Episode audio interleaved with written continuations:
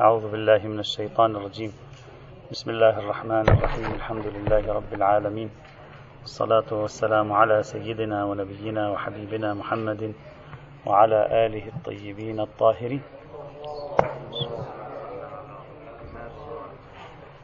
كنا نتكلم في المجموعة الثانية من المجموعات المتصلة بملف القياس ووصلنا في هذه المجموعة التي نضعها تحت عنوان القياس إلى الرواية الرابعة وهي خبر أبان بن تغلب.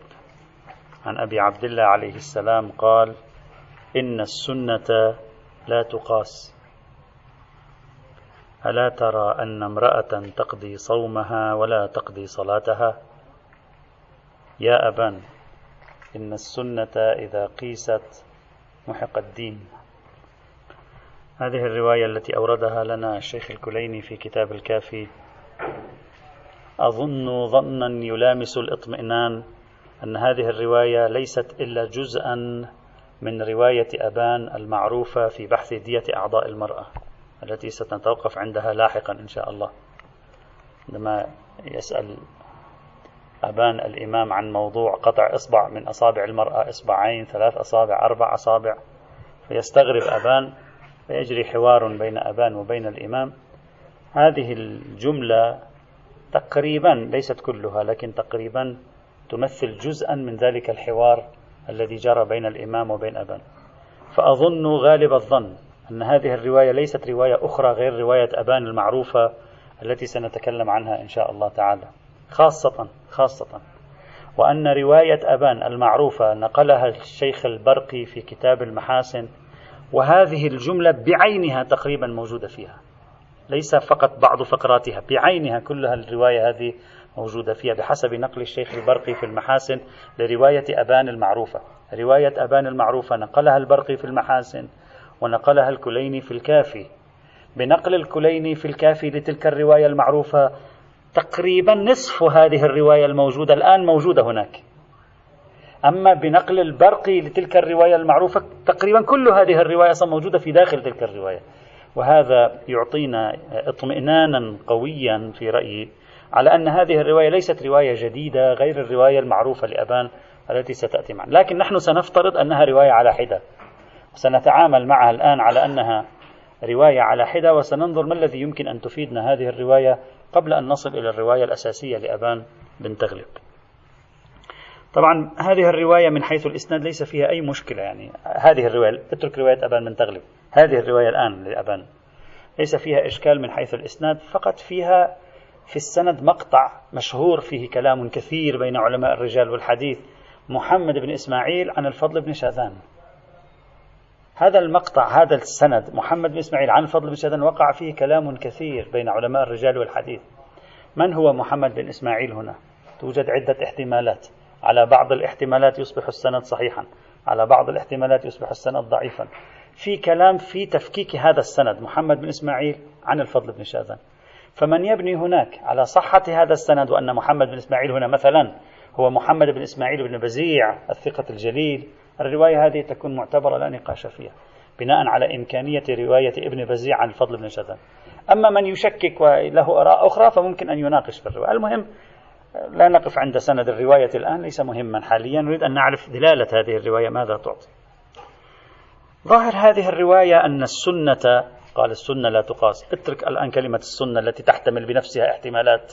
أن ندخل. توجد رسائل للفقهاء وبحوث موسعة في معنى كلمة السنة في الكتب الإسلامية في الكتب في الروايات. كلمة السنة في السنة. ما معنى كلمة السنة؟ في روايات التي وصلتنا عن النبي وأهل بيته. مثلا آه، آه، الفريضة لا تنقض بالسنة. ما معنى هذا الكلام؟ ورد هذا أين يبحثونه عادة في قاعدة لا تعاد؟ لا تعاد الصلاة إلا من خمس. ما معنى كلمة سنة؟ واستخدامات كلمة السنة التداولية في الحديث.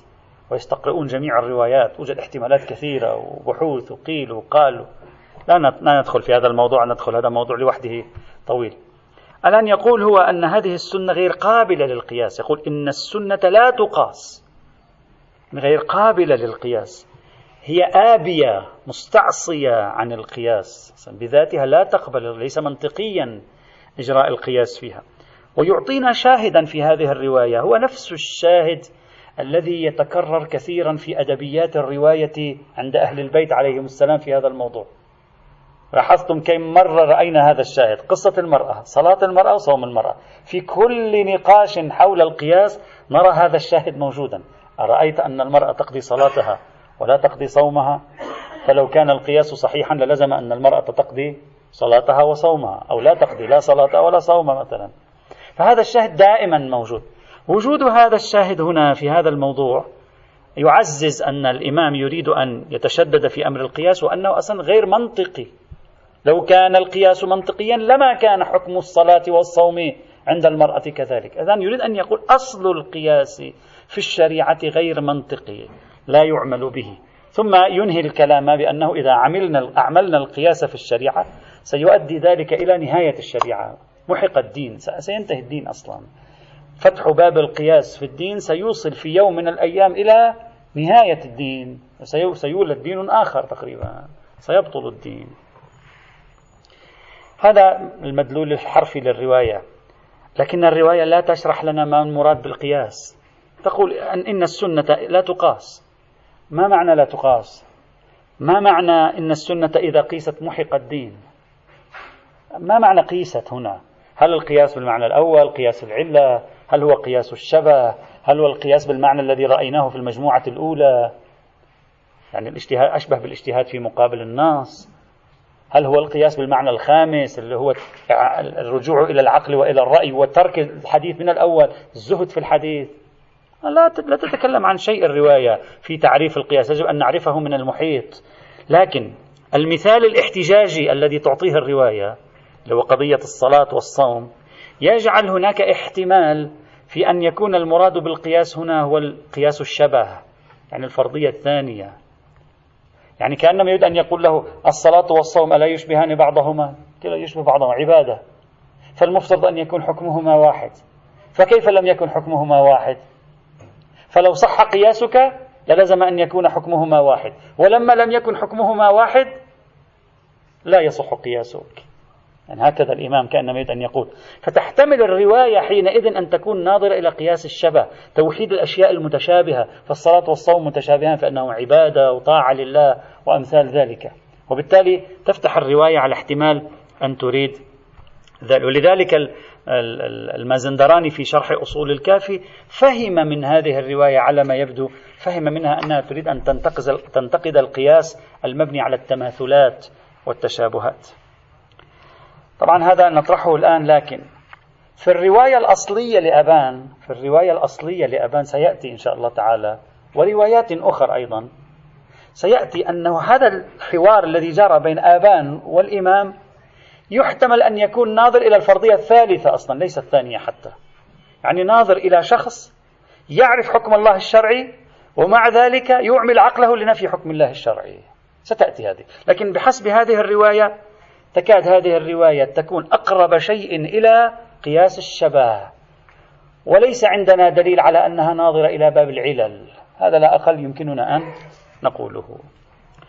وتوجد رواية أخرى وهي الرواية الرابعة الآن شبيهة جدا بهذه الرواية. يعني أحيانا روايات هذا الموضوع في الحديث جدا ملفت للنظر.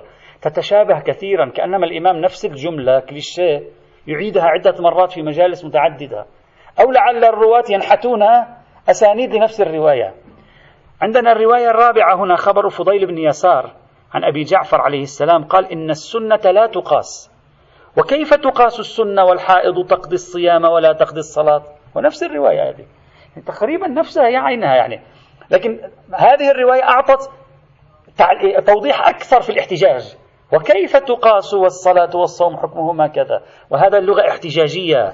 بينما تلك الرواية قالت إن السنة لا تقاس. ألا ترى أن امرأة تقضي إلى آخره؟ فهاتان الروايتان آه، تتعاضدان وربما تكونان رواية واحدة لها سندين وهذا ما يقوي أمر هذه الرواية. هذه الرواية الثانية فقط فيها موسى بن بكر ويوجد نقاش حوله على أي حال. الرواية الخامسة صحيحة البيزنطي.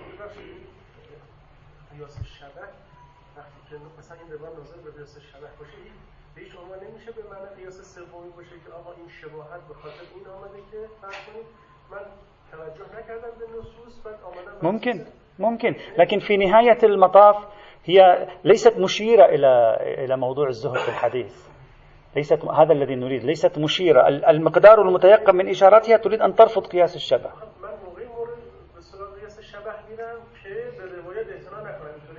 ممكن لا ندري. لكن على أي حال مصب نظرها قياس الشبه. منطلقك في الذهاب إلى قياس الشبه ما هو؟ لا, لا تشير إليه الرواية. بضم سائر الروايات ممكن لكن هي لا تشير إلى ذلك. بلى. إن السنة لا تقاس وكيف تقاس السنة والحائط؟ تقضي الصيام ولا تقضي الصلاة؟ هذه هي. الرواية الخامسة صحيحة البيزنطية. هذه رواية جيدة يعني موضوعها حساس. قال هذه رواية صحيحة الإسناد.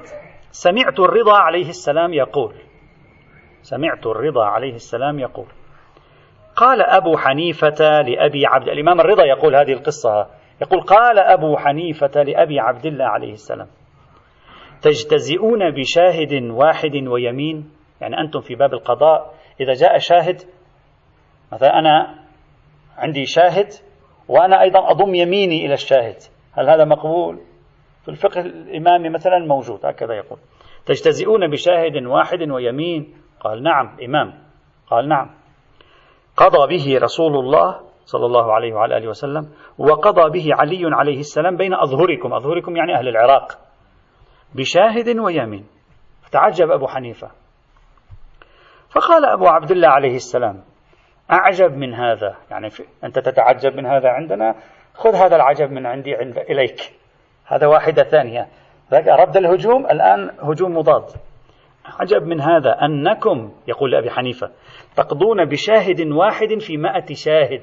ما معنى بشاهد واحد في مائة شاهد؟ يعني مثلا أنا قاضي وجاء عندي قضية متنازع عليها بين طرفين وجاء أحد الطرفين قال أنا عندي مئة شاهد. على صحة دعواي جيد. جيب المئة شاهد. قال والله المئة شاهد الآن غير موجودين. في عندي واحد سمع المئة شاهد. هي نسميها نحن شهادة الفرع. في الفقه نعبر عنها بشهادة الفرع مقابل شهادة الأصل. فيأتي شخص ويقول في المحكمة سمعت زيدا وعمرا وبكرا وخالدا وفلانا وفلانا وفلانا المئة العدول الثقات إنهم يقولون كذا وكذا لصالح هذا آه، المدعي مثلا.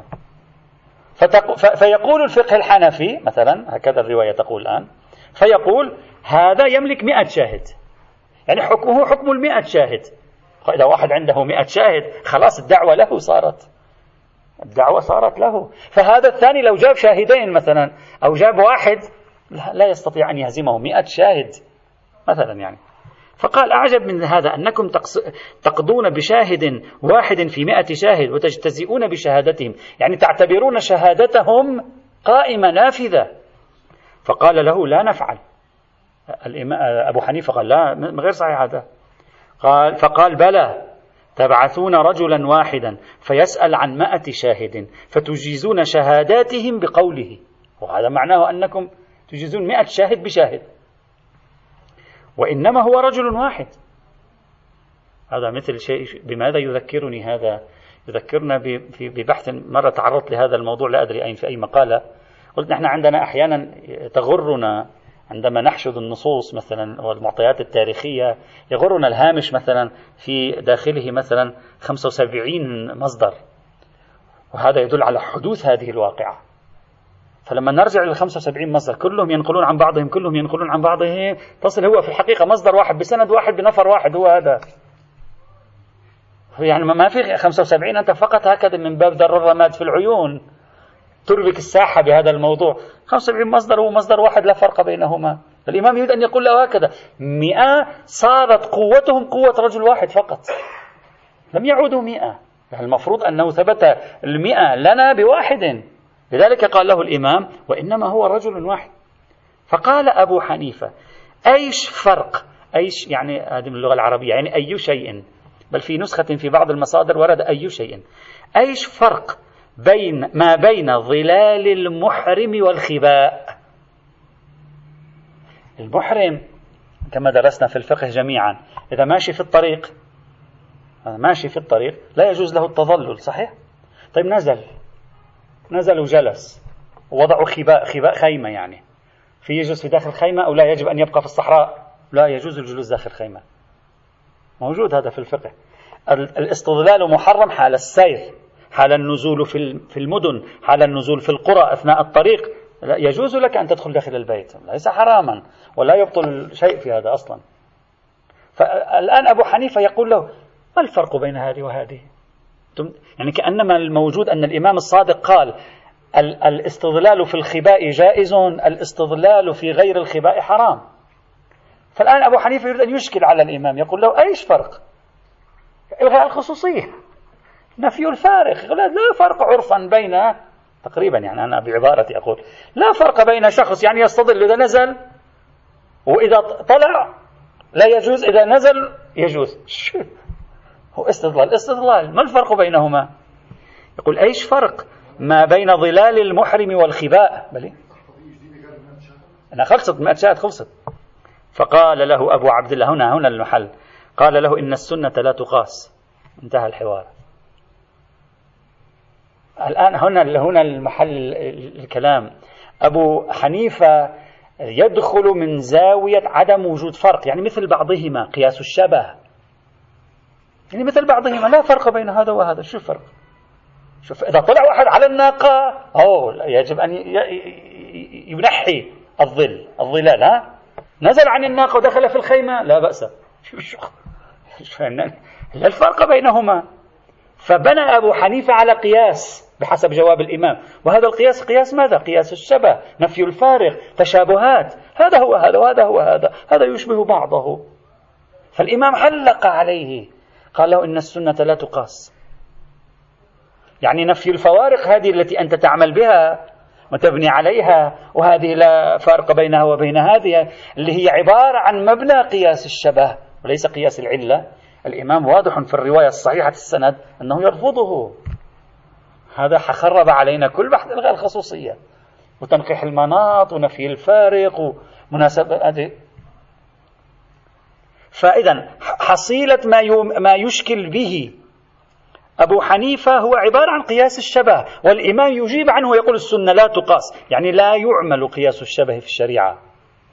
يعني يتكلم لا فرق. ما قال له علة هذه هي هذه وهذه موجودة في هذه. مقولة العلة غير موجودة حتى نتكلم عن قياس العلة. مقولة الشبه موجودة اللي هو تعبير آخر عن كلمة لا فرق هذا يشبه هذا هذا هو هذا.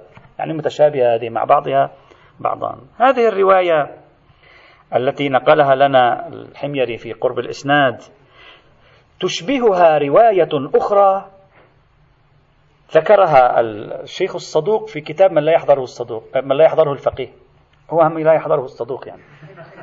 يعني ما يكون عنده لأن لو كان عنده الصدوق كان خبره هو. وهي خبر الحسين بن مسلم وربما يكون الحسين بن سالم. عن أبي جعفر الثاني عليه السلام أنه سئل. نفس السؤال اللي جرى بين أبو حنيفة وبين الإمام الصادق بحسب رواية الإمام الرضا التي نقلها لنا البيزنطي. نفسه الآن هكذا. سئل الإمام أبي جعفر الثاني الجواد عليه السلام ما فرق ما بين الفسطاط الفسطاط هو هذا المنزل الذي وبين ظل المحمل المحمل اللي هو الناقة ظل المحمل. قال لا ينبغي أن يستظل في المحمل. والفرق بينهما جواب الإمام لطيف جدا. والفرق بينهما أن المرأة تطمط في شهر رمضان فتقضي الصيام ولا تقضي الصلاة. الإمام لم يجيبه القياس لكن أعطى نفس الفكرة اللي دائما نجدها في وحدة القياس. لذلك علق الشيخ الصدوق بعدين قال الراوي قال صدقت جعلت فهم الراوي القصة. الراوي فهم الجواب عرف الرسالة يعني أنه لا تقيس الأشياء ببعضها لا تقول هذه تشبه هذه وهذه تشبه تلك. هنا الشيخ الصدوق علق قال معنى هذا الحديث أن السنة لا تقاس وتعليقه في محله. يعني يريد الإمام أن يقول له لا يصح منك هذا القياس ما فرق بين الفسطاط وظل المحمل؟ هذا أنها متشابهات. فالرواية الأولى والرواية الثانية ترجعان إلى معنى واحد رغم أن الرواية الثانية لم تستخدم مفردة القياس وإنما استخدمت يعني مفردة شبيهة. طيب هاتان الروايتان. واضح أنهما ترفضان القياس ويحتمل في أمر السؤال الذي وجهه أبي حنيفة احتمالين. على كل واحد من الاحتمال تطلع معنا نتيجة. عندما قال أبو حنيفة للإمام أيش فرق ما بين الظلال وظلال المحرم والخباء؟ هذا يحتمل احتمالين. احتمال أول أن يكون السؤال استفهامي محض. يعني أبو حنيفة يسأل يقول له ما الفرق بين هذه وهذه؟ سؤال فقط هكذا سؤال استفهامي محض لا أكثر ولا أقل. إذا كان كذلك تصبح الرواية قريبة جدا للفرضية الثانية يعني لقياس الشبه. يعني أبو حنيفة الآن ليس رافضا للفكرة. أبو حنيفة فقط يفهم الفكرة يريد أن يفهم الفكرة. فالإمام أجابه السنة لا تقاس. فيكون الإمام أراد أن يقول له لا تعمل قياس الشبه في النصوص. لا تعمل قياس الشبه في السنة لأن السنة بطبيعتها لا تقاس وإذا قيست محق الدين. بل قد ترتبط هذه في بعض الأحيان بقياس الأولوية. ولذلك الإخباريون استعانوا بكثير من هذه النصوص التي مرت معنا لنسف قياس الأولوية. وفكرة الإخباريين ليست بعيدة عن لا أقل عن بعض هذه الروايات. قياس الأولوية يقول له أي, أي فرق بين ظلال المحرم والخباء قال إن السنة لا تقاس. في الرواية الثانية قال له وما الفرق بين آه، المرأة في الصلاة والصيام مع أن الصلاة عمود الدين أهم من الصيام. فإذا كان في الصيام تقضي فبطريق أولى أنها في الصلاة تقضي. والإمام قال له لا قياس. إذا الأولوية أيضا باطلة هنا. لذلك هذه الروايات كانت أحد مستندات الإخباريين لنقد قياس الأولوية الذي دافع عنه الأصوليون. إذا بناء عليه هذه الرواية إذا كان أبو حنيفة يسأل سؤال استفهامي فالجواب حينئذ معناه إبطال قياس الشبه. أما لو كان أبو حنيفة يسأل سؤالا استنكاريا يعني أبو حنيفة يقول أنا عرفت أن هناك نصوص وردت تتكلم عن أن الظلال شيء والخباء شيء آخر ولكنني الآن أستنكر أقول ما الفرق بينهما؟ ينبغي أن يكون كذلك. تصبح الرواية بصدد ماذا؟ بصدد الفرضية الثالثة. يصبح أبو حنيفة وصلته الأدلة والآن هو يريد بقواعده الذهنية أن يقول أصلا لا فرق بينهما هذا أدلة ضعيفة هذه. لا فرق بين الاثنين. فيستنكر أن يكون هناك فرق بين ظلال المحرم وبين الخباء. فيكون أبو حنيفة حينئذ قد وصل من الذين تصلهم الروايات فيعملون آراءهم في نقد الروايات. فتكون هذه الرواية من شؤون المجموعة الأولى يعني من نتائج المجموعة الأولى. التي مرت معنا. إذا إذا كان أبو حنيفة سؤاله استفهامي فالجواب أقرب إلى الفرضية الثانية. أما إذا كان سؤاله استنكاري فالجواب أقرب إلى أن قال له إن السنة لا تقاس. يعني هذه الطريقة التي تقوم أنت بها تصلك النصوص ومع ذلك تقول أستغرب وأستنكر وأرفض ذلك. هذا مرفوض. هذا ما هو هذا؟ هذا الفرضية الثالثة وليس الفرضية الثانية.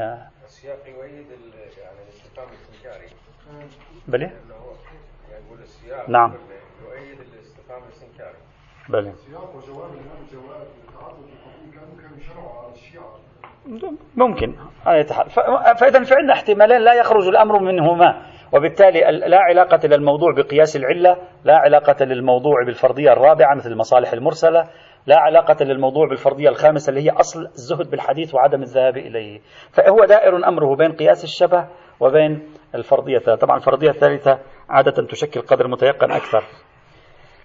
لكن الشيء الملفت بالنسبة إلينا أنه على الفرضية الثالثة إلغاء الخصوصية يصبح ناجيا من الورطة.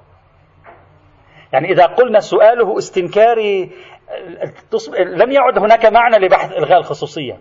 بينما إذا قلنا سؤاله استفهامي فكأن الإمام يريد أن يرفض سلوك إلغاء الخصوصية. لأن يقول لا تفرق لا تقل لا فرق. ما دام هذا جاء لا تقل ما في فرق. الشريعة أصلا تميز الأشياء عن بعضها. فإذا النتيجة التي تترتب هنا تعنينا لأن إحنا بحثنا فيها تلك القواعد تعنينا جدا. إذا بنينا أن السؤال استفهامي الرواية قريبة جدا من أن تنسف تنقيح المناط وإلغاء الخصوصية.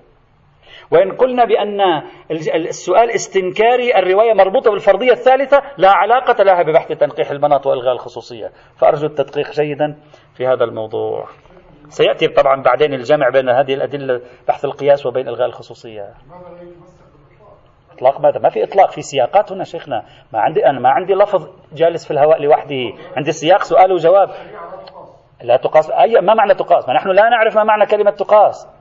ما إذا كان أبو حنيفة يستنكر إذا القياس معناه هنا إعمال الرأي في مقابل النص وطرح النص على عمل الرأي. إذا كان أبو حنيفة يسأل فالقياس معناه قياس الشبه. ما في إطلاق هنا. وإلا يلزم إذا استخدمنا كلمة قياس نتمسك بإطلاقها لا يجوز قياس الأمتار والمساحات أيضا. ولا يجوز القياس المنطقي هم أيضا. لا يمكن تمسك بإطلاق. لأن المفروض عندي السياق أن أعرف ماذا قصد هو من القياس عندما قال السنة لا تقاس. قدر متيقن هنا حتى الآن فرضية الثالثة في احتمال الفرضية الثانية. على الفرضية الثانية في مشكلة أمام إلغاء الخصوصية على الفرضية الثالثة لا توجد مشكلة أصلا. بلى قلنا بالأمس تحدثنا بالأمس عن أن القياس الذي كان سائدا في تلك الفترة غير الفرضية الثالثة هو قياس الشبه. وجبنا شواهد من الشيباني وغيرهم من الشخصيات. الرواية السادسة. مرسل الصدوق. قال وسأل سلمان الفارسي رحمة الله عليه أمير المؤمنين عليه السلام. مرسلة يعني ما لا سند. هكذا يقول عن رزق الولد في بطن أمه. فقال الإمام يجيب أجوبة إلى أن يقول والحائض إذا طهرت هذا كلام عليها والحائض إذا طهرت فعليها أن تقضي الصوم وليس عليها أن تقضي الصلاة. جيد هذه واضحة. وفي ذلك علتان. لماذا؟ لماذا المرأة تقضي الصوم ولا تقضي الصلاة؟ لسببين. الآن الإمام يقول في ذلك علتين إحداهما شوف لا استخدم كلمة العلة في نقد القياس نفسه. إحداهما ليعلم الناس أن السنة لا تقاس. يعني الشريعة وضعت هذا الحكم حتى الناس تعرف أن السنة لا تقاس. الآن سنتوقف عند هذه القضية. والأخرى العلة الثانية لأن الصوم إنما هو في السنة شهر. والصلاة في كل يوم وليلة. فأوجب الله عز وجل عليها قضاء الصوم ولم يوجب عليها قضاء الصلاة. لذلك إلى آخر الرواية التي ينقلها لنا الشيخ الصدوق في كتاب من لا يحضره الفقيه. يعني الإمام يقول لماذا المرأة تقضي الصوم لا تقضي الصلاة في سببين؟ السبب الأول حتى الله يوصلنا رسالة أن لا تقيسوا. يعني جعل هذا الحكم على المرأة حتى يقول لنا لا تقيسوا. يعني جعل لأجل أبو حنيفة وأصحابه يعني. والاحتمال والعلة الثانية أنه الصوم شهر في, في السنة. إذا خسرت خمسة أيام سبعة أيام ثمانية أيام عشرة أيام وين ترجع؟ خلاص يعني يعني إلى السنة القادمة يلا ترجع تصوم. فسوف يكون صومها قليلا. بينما الصلاة في كل يوم في صلاة. إذا خسرت لها ست سبعة أيام في اليوم الثامن هم تصلي. وين المشكلة؟ هذه هي العلة. هذه العلة في هذا الموضوع. هذه الرواية من حيث السند مرسلة شديدة الإرسال خاصة وأنه صدرها يعني مرسلة من يبني على مراسيل الصدوق بحث آخر. خاصة أنها تصل إلى سلمان الفارسي يعني وليست تصل إلى إلى زرارة أو إلى هؤلاء يعني لا أدري إذا كان عنده يقين بصدور الرواية هذه. باعتبار عادة هذه الأسانيد تصبح طويلة إلى سلمان الفارسي وليست عن طريق الأئمة لأنها لو كانت عن طريق الأئمة لنقلها عن الإمام لا ينقلها مباشرة عن سلمان الفارسي. الرواية على أي حال شديدة الإرسال وتبين العلة في هذا الموضوع. الآن عندي توقف قليل مع هذه الجملة.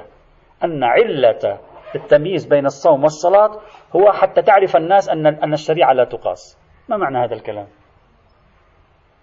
ما معنى هذا الكلام؟ أنت فكر فيه. فكر فيه. على طريقة أبو حنيفة يعني. لا فكر فيه. ما معنى هذا الكلام؟ ما الذي يريد أن يقوله في هذا الكلام؟ في احتمالات. طبعا يبدو لي غير مفهوم. إذا كان يريد أن يقول الشريعة إذا كانت مبنية على نقد مبدأ التشابه. إذا الشريعة أصلا أنا الآن أشكل إذا الشريعة في 99 في 80% من أحكامها ليست قائمة على التشابهات. فما حاجة أن تجي الشريعة تضع حكم المرأة لكي تقول للناس إنها ليست قائمة على التشابهات؟ تأمل معي جيدا. إذا كانت الشريعة في الأعم الأغلب من أحكامها ليست قائمة على مبدأ التشابه والتناظر. يعني قائمة على مبدأ تفريق المؤتلفات وتأليف المفترقات. إذا كانت هكذا هي حال الشريعة واقعا في ثمانين بالمئة منها. هي هكذا بالأصل. إذا كانت كذلك فما الذي يدعو المولى إلى أن يأتي يضع حكم على المرأة لأجل أن يوصل رسالة للناس تقول الشريعة لا تقاس وهي قائمة على مبدأ عدم التشابه. ما يوجد مئات الأحكام الأخرى غير القائمة على مبدأ التشابه. لماذا يجعل حكما جديدا لأجل أن يوصل هذه الرسالة؟ غير واضحة. هذا إذا كانت قائمة. أما إذا كانت الشريعة في الأعم الأغلب قائمة على مبدأ التشابه والتناظر يعني لمصلحة أبي حنيفة فوجود مورد واحد لن يهزم قاعدة التشابه والتناظر. يعني لن يهزها وجود مورد وموردين وثلاثة وأربعة وكل القائلين بالقياس يعرفون أن بعض الموارد لا تقوم على مبدأ التناظر والتشابه. يكفي أن يكون الحالة الأعم الأغلب قائمة على مبدأ التناظر والتشابه حتى يبرر القياس. فوجود مورد واحد لن يهز القياس حينئذ. فكيف تقول الرواية حتى يعلم أن الشريعة لا تقاس؟ قد تقول لي إذا كان في عندنا مورد مثل الحيض وغيره وغيره وغيره هذه الموارد ولو قليلة تؤدي إلى جعل القياس ظنيا.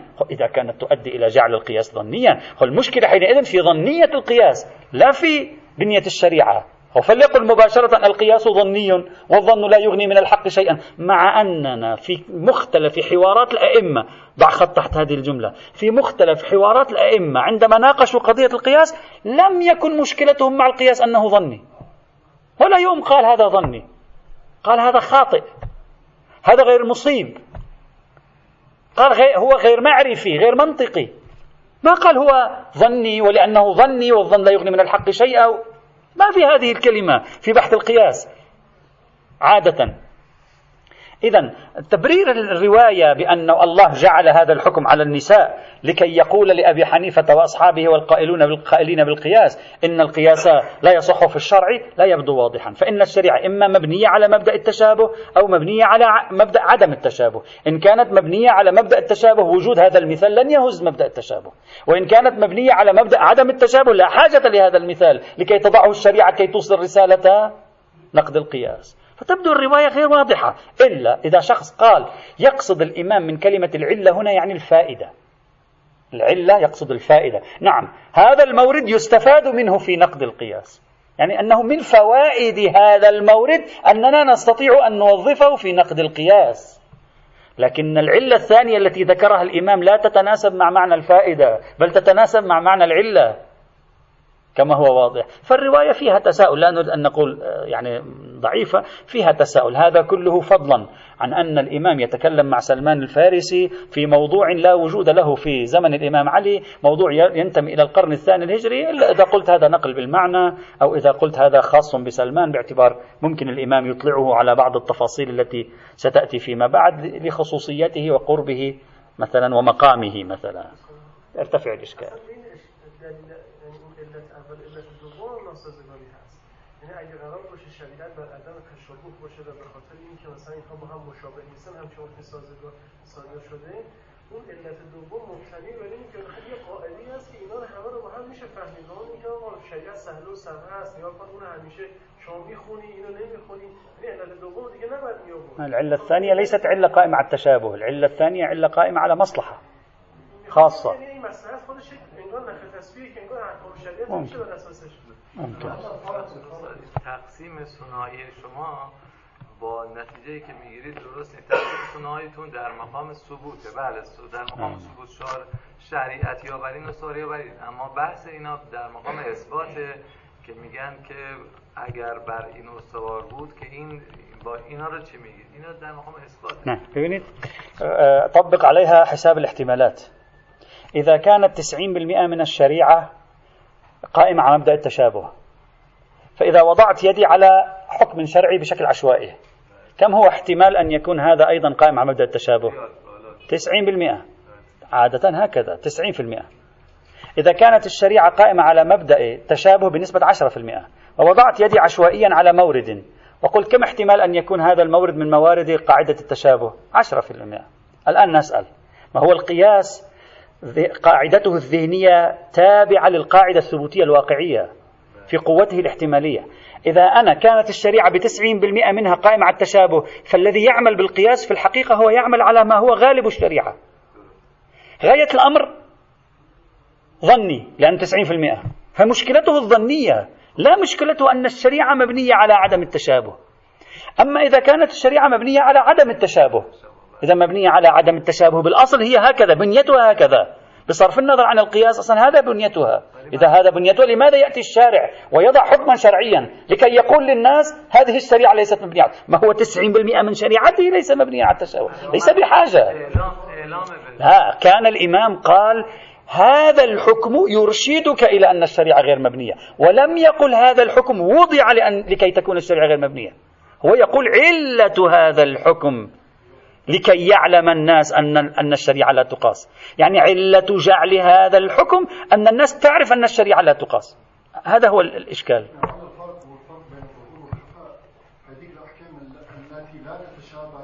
فيها خفاء من ناحية بينما هذا الحكم فيه ظهور فجاء بهذا الحكم الظاهر ليدل على تلك الأحكام. آه لا أدري. خفاء وغير خفاء لا أعرف. بحسب الفقه الموجود بين ديننا ليس هناك خفاء وضوح. في عدم التشابه. حسب الفقه الموجود عن أهل البيت وضوح في أن الشريعة في كثير من الموارد لا تتشابه. في, في وضوح كبير. طيب فإذا هذه الرواية لا بأس يعني دلالتها تعطي دلالة بالقدر المتيقن منها تتكلم عن موضوع قياس الشبه غير أنها ضعيفة الإسناد وربما يعني يحتاج إلى تأمل لتفكيك يعني منطقيتها إذا صح التعبير. الرواية السابعة صحيحة عثمان بن عيسى. قال سألت أبا الحسن موسى عليه السلام لاحظوا إخواني الأعزاء روايات المجموعة الثانية إلى الآن مستوى حضور الإمام الكاظم والرضا أعلى من الروايات الأولى. هذه تلك كانت أكثر الإمام الصادق والإمام باقر. والنبي والإمام علي هذه مستوى حضور ال ال ال الإمام الكاظم أكثر من السابقة. مستوى حضور الإمام الرضا أكثر من السابقة. هذا بعدين نحن سوف نقوم فيما بعد. لما ننتهي سنقوم بدراسة هذه الروايات بحسب وضعها التاريخي. متى المجموعة الأولى في أي فترة كانت؟ المجموعة الثانية في أي فترة كانت؟ هل هذا يعطينا مؤشر تاريخي أو لا؟ الرواية السابعة صحيحة عثمان بن عيسى. عثمان بن عيسى الرؤاسي الواقفي المعروف الذي أخذ الأموال قالوا ثم تاب مشهور. قال الثقة. قال سألت أبا الحسن موسى عليه السلام عن القياس. فقال ما لكم والقياس؟ إن الله لا يسأل كيف أحل وكيف حرم. هذه الرواية التي يرويها لنا الشيخ الكليني في الكافي والشيخ البرقي في كتاب المحاسن. واضحة الرواية ترفض القياس؟ طبعا للوهلة الأولى يعني بحسب الفضاء التاريخي تتكلم عن قياس الشبه طبقا لما تقدم معنا إلا أن الجملة الأخيرة فيها مهمة بالنسبة إلينا. ما معنى إن الله لا يسأل كيف أحل وكيف حرم؟ ماذا تحتمل هذه آه هذه الجملة؟ الشيخ المازندراني في شرح أصول الكافي قال المقصود من هذه يعني لا ينبغي لكم أن تبحثوا عن العلل. يعني لا تبحثوا عن علل الأحكام عن المصالح والمفاسد التي وراء الأحكام. الله لا يسأل لا يبحث معه ما هي المصلحة هنا وما هي المصلحة هنا وما هي المصلحة هنا. وبالتالي تكون هذه الرواية سدا لباب معرفة الملاكات سدا لباب معرفة العلل. وبالتالي تقترب شيئا ما من موضوع قياس العلة. تقترب شيئا ما من موضوع قياس العلة. هكذا فهمها الشيخ المازندراني في شرح أصول كافي لكن الأقرب لغويا وعرفيا في هذه الجملة أنها قريبة من الفرضية الثالثة. في اللغة العربية هذا التركيب تركيب استنكاري. عندما تقول الله لا يسأل كيف أحل وكيف حرم ما معنى هذا الكلام؟ يعني الله لا يمكن أن تعترض عليه. إذا قلت في اللغة العربية الملك لا يسأل عن قراراته. يعني لا يحق لك الاعتراض. هذا معنى الجملة كتركيب. كتركيب نتكلم. لك مفردة مفردة. يعني المفهوم التركيبي للجملة. في اللغة العربية هكذا. عندما تقول رئيس البلاد لا يسأل عن قراراته. يعني لا يحق لك الاعتراض. الزعيم لا يسأل عن قراراته. لا يحق لك الاعتراض. أبو الأسرة لا يسأل عن قراراته. يعني لا يحق لك الاعتراض. لا تسأله كيف حرمت هذا وكيف أحلت هذا. هذه الجملة كتركيب أقرب إلى مفهوم الاعتراض. يعني لا تقيسوا فإن الله لا يمكن أن يعترض عليه. يعني لا تقيسوا بل سلموا. فتكون أقرب إلى الفرضية الثالثة. يعني ماذا يعني القياس؟ هو ذلك الشخص الذي كأنه يسائل الله تبارك وتعالى. كأنه يعترض على الله سبحانه وتعالى. كيف هذا يكون الظل حرام والخباء حلال؟ كيف هذا؟ غير مفهوم هذا غير منطقي. فهو كأشبه بالمعترض. فإذا فسرنا الرواية على الطريقة التي ندعيها تصبح مقصودها الفرضية الثالثة. أصلا حتى قياس الشبه ما معلوم تشمله. بينما لو فسرناها على معيار الشيخ المازندراني تكون الرواية قريبة إلى بحث العلل. يعني لا تبحثوا عن علل الأحكام. وما هو منشأ الأحكام وما هي العلة خلف هذا الحكم والحكمة خلف هذا الحكم. فتقترب من قياس العلة يعني من الفرضية الأولى. وحيث أن الرواية مترددة إن لم نقل بأن ما فهمنا هو الأقرب للفهم العرفي في تداول اللغة العربية فنقول هذه الرواية لا علاقة لها بالقياس. ما معلوم أصلا يكون لها علاقة بقياس الشبه ولا بقياس العلة بل لها علاقة بالقياس بمعنى إعمال الرأي في مقابل ما يصلك منسوبا إلى الله سبحانه وتعالى. فإذا هذه رواية مهمة لأنها تؤرجحنا تقترب من قياس العلة بعض الشيء. الرواية الثامنة. رواية صحيحة كما قلنا. خبر أبي شيبة الخراساني. الشيخ المازن الشيخ النمازي رحمة الله تعالى عليه يقول أبو شيبة الخراساني عنوان يمكن أن يطلق ويراد منه الإمام الرضا. يعني أبو شيبة وخراساني. يقول في بعض الإشارات في بعض المواضع قد يفهم منها ذلك. الآن سنتكلم. خبر أبي شيبة الخراساني. قال سمعت أبا عبد الله. أبو شيبة يقول سمعت أبا عبد الله. عليه السلام يقول إن أصحاب المقائيس طلبوا العلم بالمقائيس فلم تزدهم المقائيس من الحق إلا بعدا وإن دين الله لا يصاب بالمقائيس. ولك أن تقرأها بالمقاييس. على قواعد اللغة العربية. هذه الرواية أيضا ينقلها لنا الشيخ الكليني في الكافي والشيخ البرقي في كتاب المحاسن. هذه الرواية بنفسها نقلت في موضع آخر مع إضافة. يعني أيضا نقلت في الكافي وفي بصائر الدرجات فيها إضافة. هكذا جاء فيها. ضل بداية الرواية هكذا. ضل علم ابن شبرمة عند الجامعة. ابن شبرمة ما غيره اللي تكلمنا عنه سابقا فقيه الرأي أحد فقهاء الكوفة. ضل علم ابن شبرمة عند الجامعة. يعني علمه صار هباء منثورا أمام الجامعة كتاب الجامعة الذي عند أهل البيت. إملائي الآن يتكلم عن الجامعة. عند الجامعة إملاء رسول الله وخط علي بيده. إن الجامعة لم تدع لأحد كلاما فيها علم الحلال والحرام. إن أصحاب القياس طلبوا العلم بالقياس. فلم يزدهم من الحق إلا بعدا وإن دين الله لا يصاب بالقياس. واضح أنها ظهر نفس الرواية. وذكرت مرتين اللطيف أن الشيخ الكليني في الكافي في الجزء الأول صفحة 56 يذكر الرواية بشكلها الأول وفي صفحة 57 يذكر نفس الرواية بشكلها الثاني.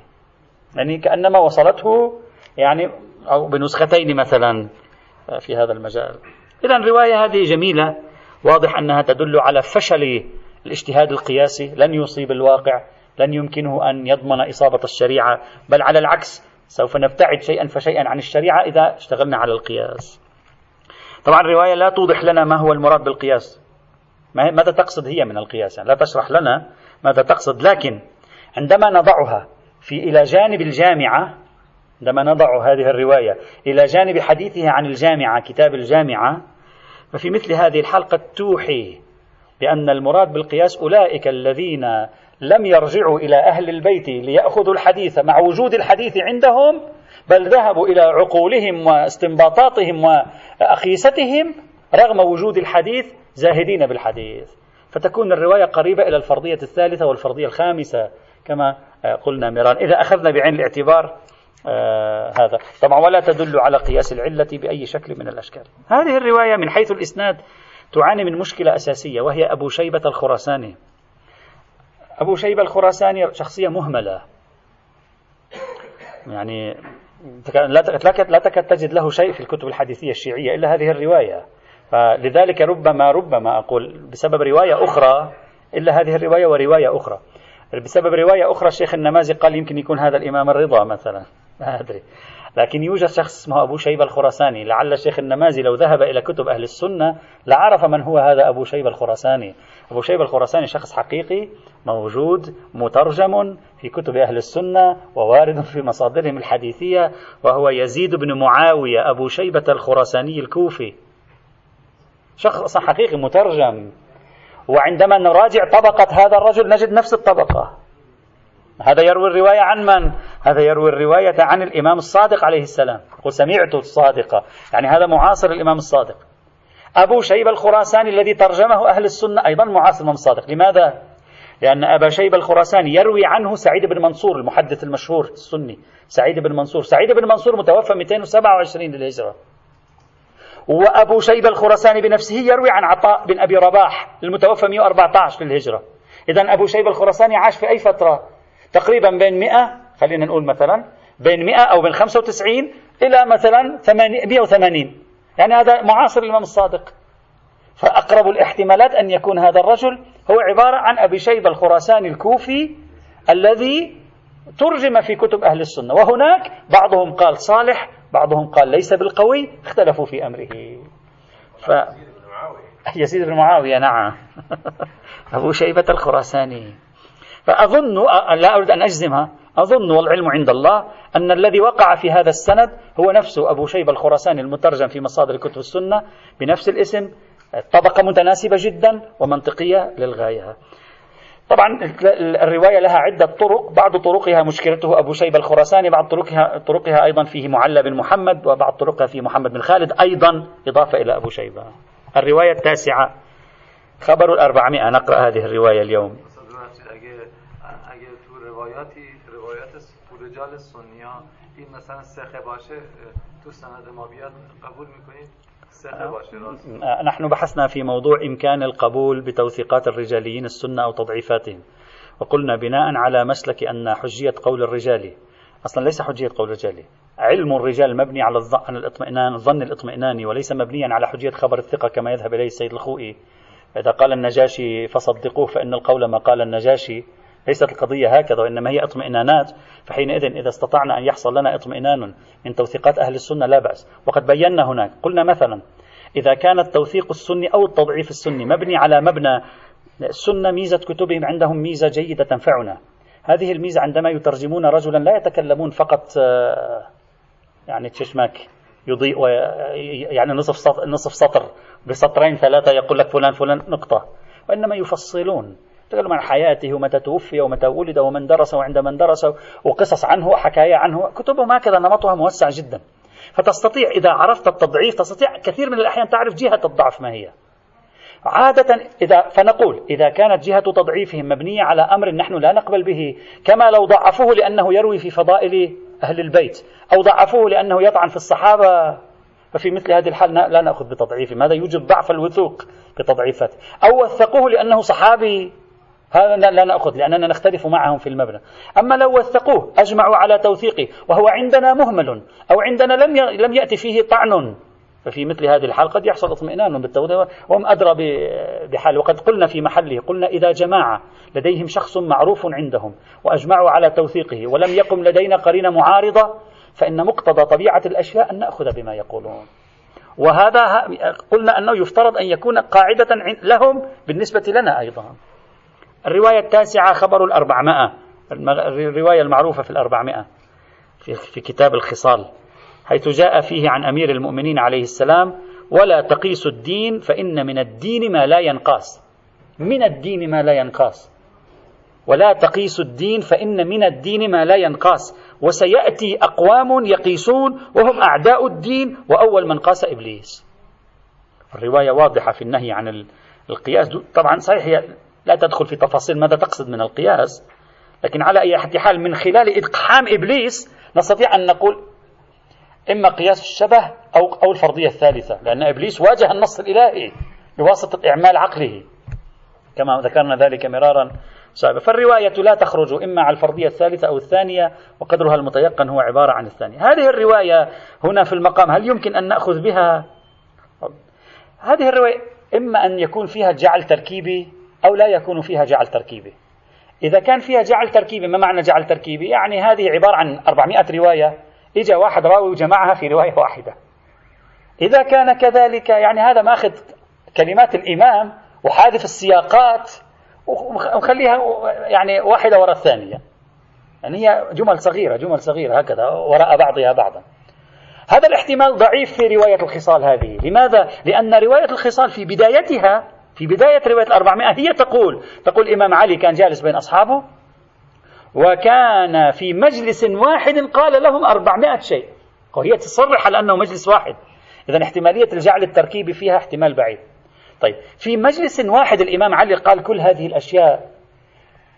ما معقول الإمام علي يتكلم بهذه الأشياء بين أصحابه؟ لم يقل خواص أصحابه بين أصحابه. ولا أحد قام سأله يا مولانا هذا القياس ما هو؟